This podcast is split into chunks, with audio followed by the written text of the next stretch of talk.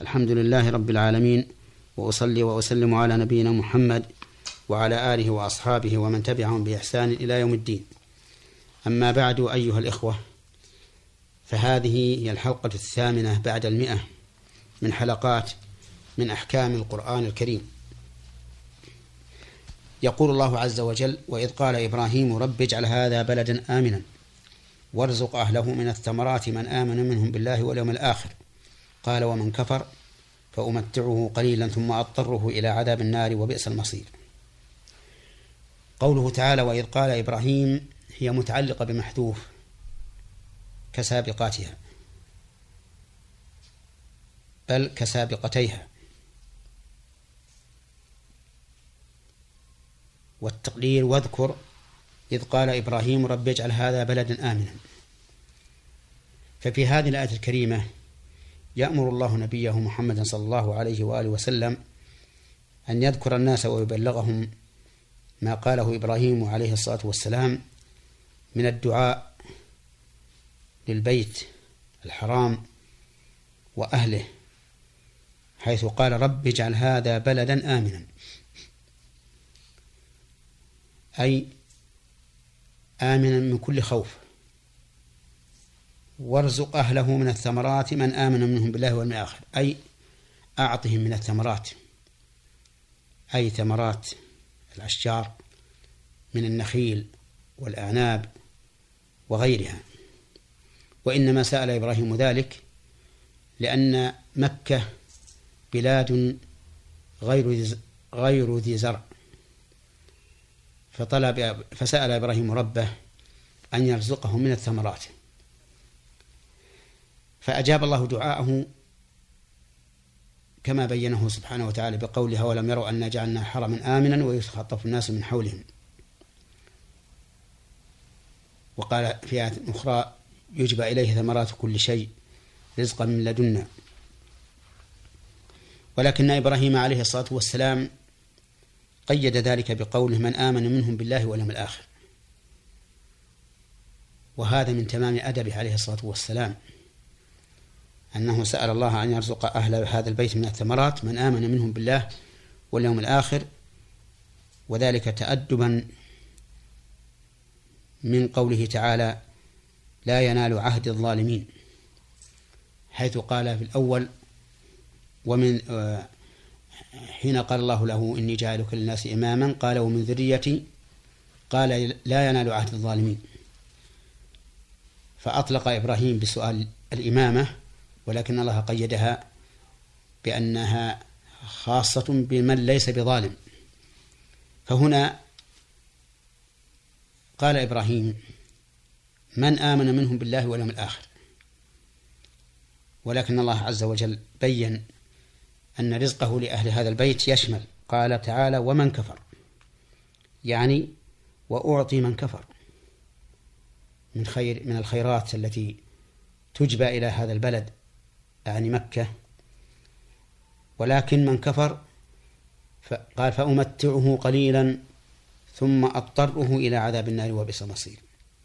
أمتعه في هذه الدنيا بما أعطيه من الثمرات والخيرات لكنها ولكنه متاع قليل. إذ أن الدنيا كلها فانية تمضي لحظة فلحظة. ولا يدري الإنسان إلا وقد بلغ الأجل وحل به الموت. فهي مهما طالت بالإنسان قليلة. ثم إن الدنيا إذا طالت بالإنسان ومد له في الأجل فإنه يرجع إلى أرض العمر. وقد قال الشاعر لا طيب للعيش ما دامت منغصة لذاته بادكار الموت والهرم. قال تعالى فأمتعه قليلا ثم أضطره إلى عذاب النار. أضطره إلى عذاب النار يعني أدفعه مضطرا إلى عذاب النار يوم القيامة. كما قال الله تعالى يوم يدعون إلى نار جهنم دعا والعياذ بالله. يدفعون دفعا وكأنهم إذا شاهدوا النار نسأل الله أن يعيذنا وإياكم منها كأنهم يتلكؤون ولا ينطلقون. فيدعون إلى نار جهنم دعا أعاذنا الله وإياكم منهم ومن أحوالهم. ثم أضطره إلى عذاب النار وبئس المصير. هذا قدح وثناء بالشر على مصير أهل النار. نسأل الله العافية. في هذه الآية الكريمة من الفوائد والأحكام نصح إبراهيم عليه الصلاة والسلام للبلد مكة حيث قال رب اجعل هذا بلدا آمنا. وقد استجاب الله دعوته. قال الله تعالى والتين والزيتون وطور سنين وهذا البلد الأمين. وقال تعالى أولم يروا أنا جعلنا حرما آمنا ويتخطف الناس من حولهم. وقال تعالى وإذ جعلنا البيت مثابة للناس وأمنا.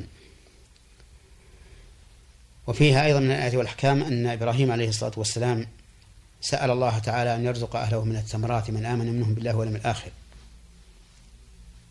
فسأل شيئين الأمن ورغد العيش. فأجاب الله دعوته أيضا. فكانت مكة وإن لم تكن بلدا زراعيا تجبى إليها ثمرات كل شيء من كل قطر فأهلها آمنون وبالعيش راغدون فكان يجب عليهم من طاعة الله أكثر مما يجب على غيرهم. شكرا لله تعالى على هذه النعمة. ومن فوائد هذه الآية وأحكامها حسن أدب إبراهيم عليه الصلاة والسلام لقوله من آمن منهم بالله واليوم الآخر. ومن فوائد هذه الآية الكريمة وأحكامها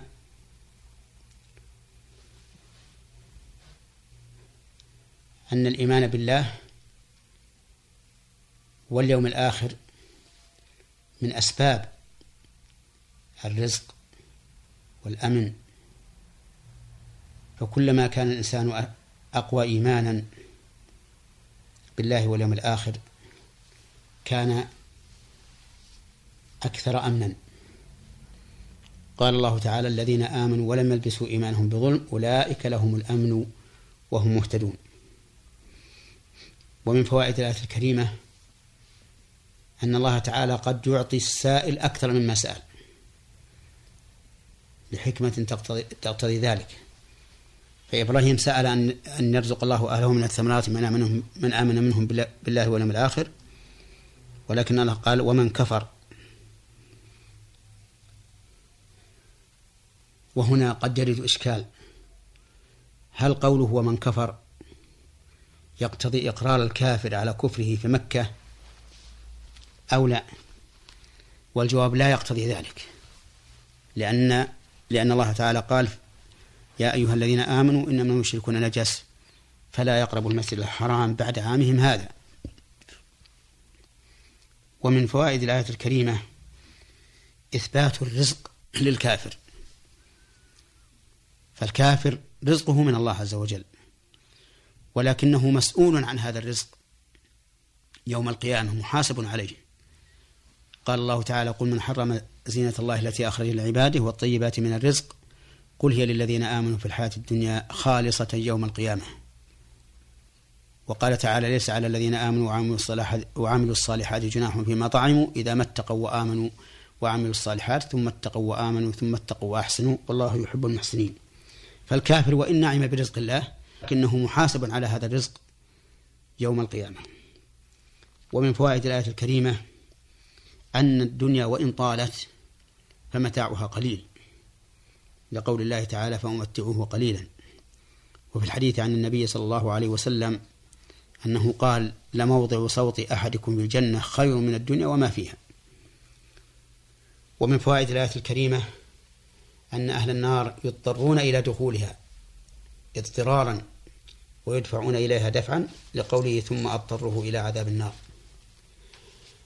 ومن فوائد الآية الكريمة إثبات النار وأنها جزاء للكافرين لقول ثم أضطره ألهى إلى عذاب النار. ومن فوائد هذه الآية الكريمة وأحكامها الثناء بالشر على النار ومن كانت مصيرا له. لقوله تعالى وبئس المصير. نسأل الله تعالى أن ينجينا وإياكم من النار وأن يدخلنا الجنة دار القرار إنه جواد كريم. والحمد لله رب العالمين وصلى الله وسلم على نبينا محمد وعلى آله وأصحابه ومن تبعهم بإحسان إلى يوم الدين. وإلى حلقة قادمة إن شاء الله. والسلام عليكم ورحمة الله وبركاته.